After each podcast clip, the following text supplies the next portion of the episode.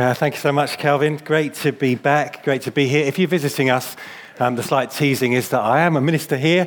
I'm one of the ministers here, but I'm also playing a role for our denomination this year as uh, president of the Baptist Union and, and traveling uh, around. I want to thank you for your prayers um, this year, um, and particularly this term, which has been the busiest of terms. Uh, I'll say a little bit about that in a moment, but just in terms of our theme, um, we're starting our Christmas themes with the title Unexpected. You can see it on the banners Unexpected Christmas, and then different aspects of unexpected, and the word un in brackets. So that as we look at different aspects of the, of the Christmas message, some of it is to be expected, but we should always expect the unexpected as well. And some of the Christmas message and some of our ongoing journey has that unexpected aspect to it. And today, Calvin brought us that Isaiah 9 reading where people are expecting a Messiah, and we'll, we'll I'll put some other bits of that Isaiah 9 reading up as we go along. So if you want to follow it in the church Bible, you're welcome to. And within that, then, there is an unexpected promise of a Messiah, of one to come. As I say, I do want to thank you for your prayers this term. It's been the busiest term. People who've done this role um, have, said, have said it has been. I could show you hundreds and hundreds of pictures, but I thought you might always just picture us um, standing at the front and speaking and doing this, and it's often a lot more than that. I counted up um, this morning, and I think we've been to, um, let me get this right, to 30 different places this term and, and not always speaking, sometimes just to be there at, um, and represent the denomination. So, for example, at somebody's commissioning to be head of Evangelical Alliance or at the cenotaph um, on uh, Remembrance Sunday, but sometimes speaking more than once. So I think I've had to speak 50 times in those 30 different places um, this term. So we really do very much appreciate your prayers. Sometimes with um, young people, top left interns, um, doing a year for God in various ways. Sometimes um, over breakfast or coffee with leadership teams so, who sometimes bring their families, sometimes with other ministers, uh, sometimes people you just meet. And uh, sometimes colleges and people training for ministry. We've done a bit of that this term. Uh, sometimes whole areas and regions, associations and trying to support and encourage them, and often with churches. Taking the message, where do we grow from here? Asking people to consider and pray that, and including some of our story here, not trying to come in an arrogant way that we have all of the answers, but that trying other ways of gathering has been key for us, and that might spark some ideas for them, and emphasizing people's whole lives, not just their Sunday life, has been key for us and that might well be a key for a whole bunch of different churches. In one of the last churches that we went to, we were in uh, South Wales. We got um, almost got delayed, first of all, by some going to one big, uh, bigger church with some traffic jam on the M4, and then going to a smaller church with some sheep blocking the road, just to fill the stereotype of South Wales. Um, and I was talking um, on the Saturday night to, to one of the ministers, and he got his phone out, and I like a gadget, and uh, it wasn't a phone I recognised. So I said to him, Oh, is that, is that a Samsung? Because I've got an iPhone and I didn't recognise it. No. Uh, is it like, um, is it a Motorola? I didn't recognise it. And, and uh, no. Is it a Huawei? I said, trying to remember how to pronounce it. And he said, No. I said, What is it? He said, It's an Elephone. Has anybody got an Elephone? Nobody? Okay, so apparently Elephone you can buy on eBay and Amazon. It's one of those kind of cheaper um, Chinese makes, but looks really cool and trendy. It looked like a great phone. And he said it's got a, it's got a great logo. It's an amazing kind of logo. I don't know quite what it means. So here's Elephone. Here's the back of his Elephone. And I'll just put the words, um, you, you might be too small to see there, a little bit larger of their logo and of their motto. Keep expecting and be surprised keep expecting and be surprised. Now, that's pretty much what we're saying with our Christmas messages this year. There's enough to keep expecting, there's enough to depend on, but along the way, be surprised. So today we're looking at the unexpected promise that a deliverer, a rescuer is coming. We can expect that, but, but there are some surprises along the way. With the Christmas message, Mary is expecting, but in a surprising way. I think we can all agree on that. the shepherds have an unexpected visit. but what happens to them when they go and visit the baby Jesus is exactly as expected in terms of what was predicted.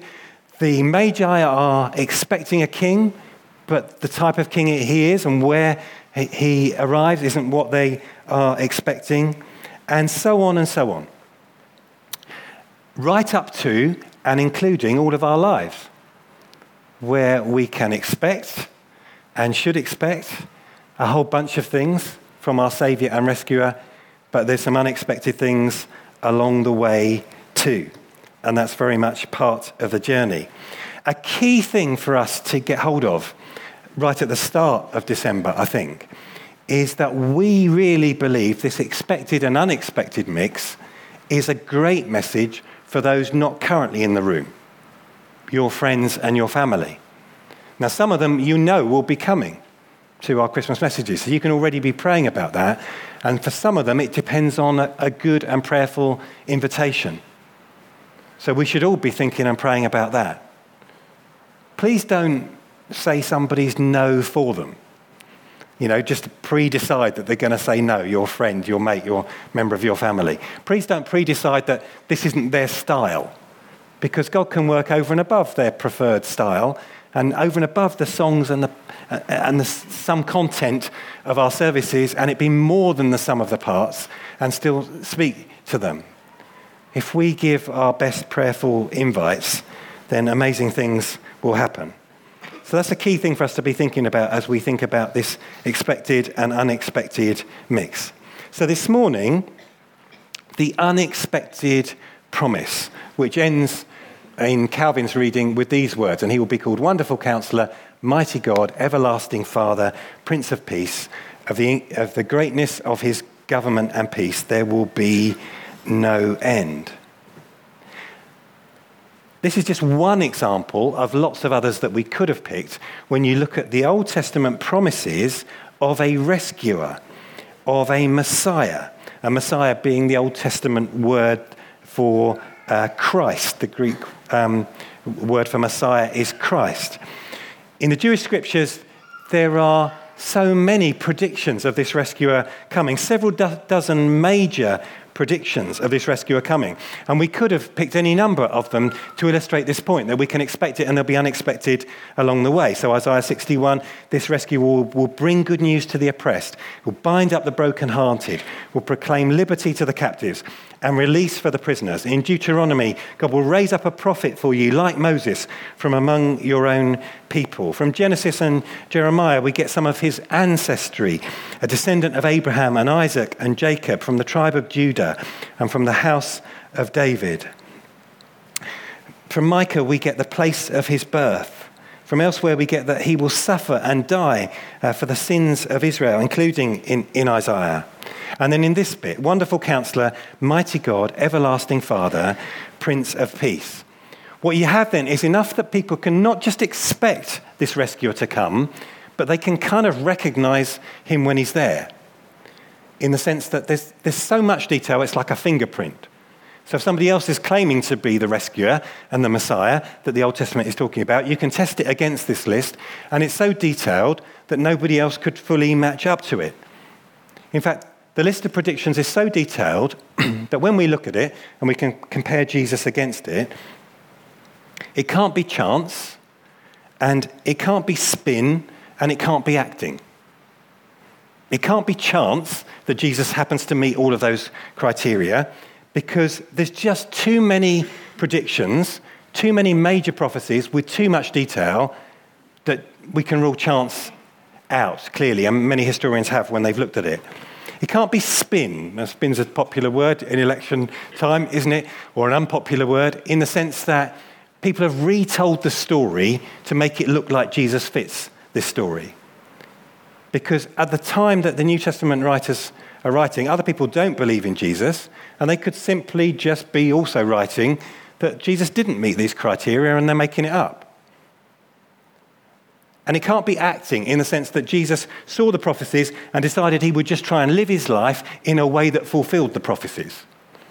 Because so many of them are not the sort of thing that you can just live your life out in such a way that you, you tick that box. You can't tick the box of being born in Bethlehem in an acting way. That just is something that happens to you. And many more. So we can depend on them for that reason. So the book of Isaiah. During Isaiah's lifetime, the northern kingdom of Israel was in decline, and the Assyrian Empire was expanding. And the people of Israel had persistently engaged in disobedience to God, in idolatry, and in just walking away from Him. And they were soon to be conquered by the Assyrians and their kings. Judah in the southern kingdom was also sinning against God um, after the destruction of the northern kingdom.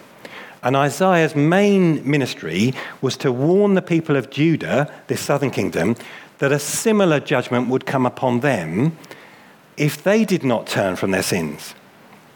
Now, you can break the book of Isaiah into numerous different ways in two parts, in three parts, some people would say more parts than that. And however you break it up, though, what mostly happens is that the first bit carries some of the warnings and judgment. Then there is a middle bit with some kind of history and a particular historic interlude taking place from chapters 36 to 39. And then from then onwards, it's mostly, or a major part of it, is about prophecy and this redemption, this rescue story.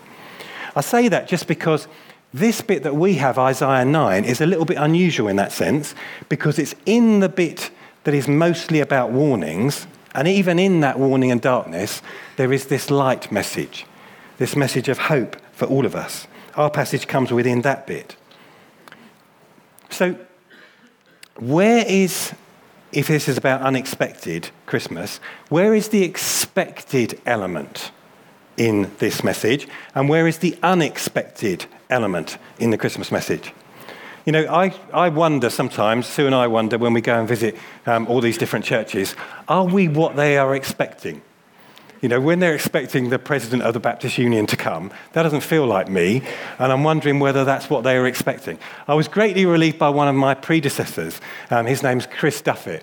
And he's even less what people might be expecting, I think, if you know. Chris is an artist. He definitely doesn't kind of dress up for the occasion in particular. And he told me of one occasion when he got there early for a church and he was properly asked to sit down and be quiet because the president was coming that day. He absolutely isn't what people are expecting. And yet he's brilliant. And people could have missed out if their expectations had dictated everything about what they were open to. That's our message this year. Our expectations can mean that we can miss out. So, where is the expected element in Isaiah 9, and where is the unexpected element? Well, it says nevertheless. Um, so it's in the middle of this dark, darkness and difficulty and warning bit. And then it says the people have seen a great light. And then it gives us some prophecies that we can expect. But one thing you may have noticed, you may not have noticed, uh, it's, it's an Old Testament device. But I think it's there so that we can depend on this and, and expect it. Is that sometimes in a prophecy, in a prediction about the future, um, the writer wants us to know that we can be so confident of it that he puts it in the past tense, even though it's a future prediction. It's like we can already bank on this. So I've put some of that in bold for you. It's something that's going to happen, but the people walking in darkness have seen a great light. We can depend on this, we can expect on it. Um, of those living in the land of deep darkness, a light has dawned. You have enlarged the nation. So he's writing to God's people, the Jewish people, but saying this is going to be bigger than that, pointing towards maybe what they're not expecting yet, that it will include Gentiles and people of all nations. For as in the day of Midian's defeat, you have shattered already the, the, um, the yoke uh, that burdens them, the bar across their shoulders, the rod of the oppressor. The point is, we can depend on this. It's something that we can absolutely expect in that sense. So, where, where then is the unexpected element in Isaiah chapter 9? Within the words, and he will be called Wonderful Counselor, Mighty God, Everlasting Father, and Prince of Peace, I've underlined for us and emphasized the word wonderful. Why does it say wonderful counselor? Not fantastic counselor, not unique counselor, or great counselor, or brilliant counselor. Many possible reasons. And some people would say that, that, that we shouldn't put uh, them as, as one category. It might, be, it might be wonderful counselor. We don't have commas in the Hebrew, so it's hard to tell. It doesn't particularly matter in terms of what I'm saying. But within the word wonderful is wonder, obviously, in the sense of you weren't expecting it. In fact, if you look at the definition of the word wonderful, it carries the idea of being astonished. And so within the word wonderful counselor is already the prediction that we won't be able to fully expect everything that happens. We've sung and we'll sing the, the song Adore. You step down from heaven is wonderful. Humbly you came is full of wonder. God of creation here with us is astonishing. In a starlit manger, Emmanuel is astonishing. Wise men and shepherds are referred to, and their inclusion in this story is astonishing. Within the message, then, is the idea of wonder for all of us, and the idea that there is the unexpected in this message for all of us. All I really want to say today, then, is that before we pray and think about that being a message for somebody else, within the idea that we can expect it and that there's the unexpected along the way, that that remains the truth for all of us. That's certainly been true for us this year, this term, and this month. Whenever we've been um, to other churches, uh, it's been a huge privilege to do so. They often ask us how, the, how, we can, how they can pray for us. and we often ask them to pray for you. And so we say, do, you know, do pray for our home church, Churches Baptist Church. Pray that they're better off without us, we say. Um, ho, ho, ho. Trying to, trying to look humble, but actually meaning it as well. And, um, and they say, oh, that's great, we'll pray that. The way that that is coming true now is not how we expected it to be true. And yet we still believe it's the right prayer. As we journey with God, there, is the thing, there are things that we can expect on, expect on, things that we can expect, but we must expect the unexpected.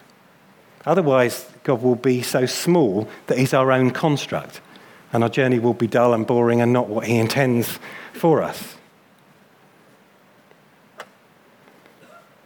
Maybe your journey in this last year has had significant unexpected elements. Mine has. Maybe next year will be so for many of us. If so, it's true to his character, to God's character.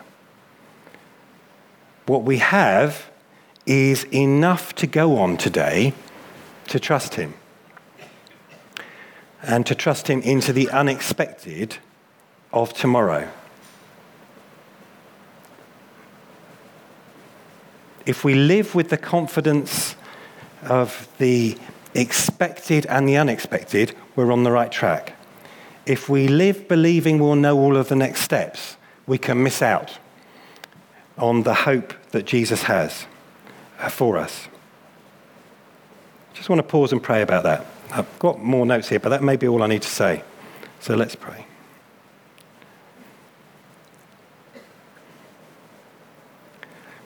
So let's just consider this that, that we have enough to go on to expect God to be with us as He promises to be, both now and for all eternity when we turn to Him, with the help and hope and rescue offered through Jesus. But we should expect the unexpected. Just as God's people had a promise, but it wasn't entirely how they would have written the script, so too for us.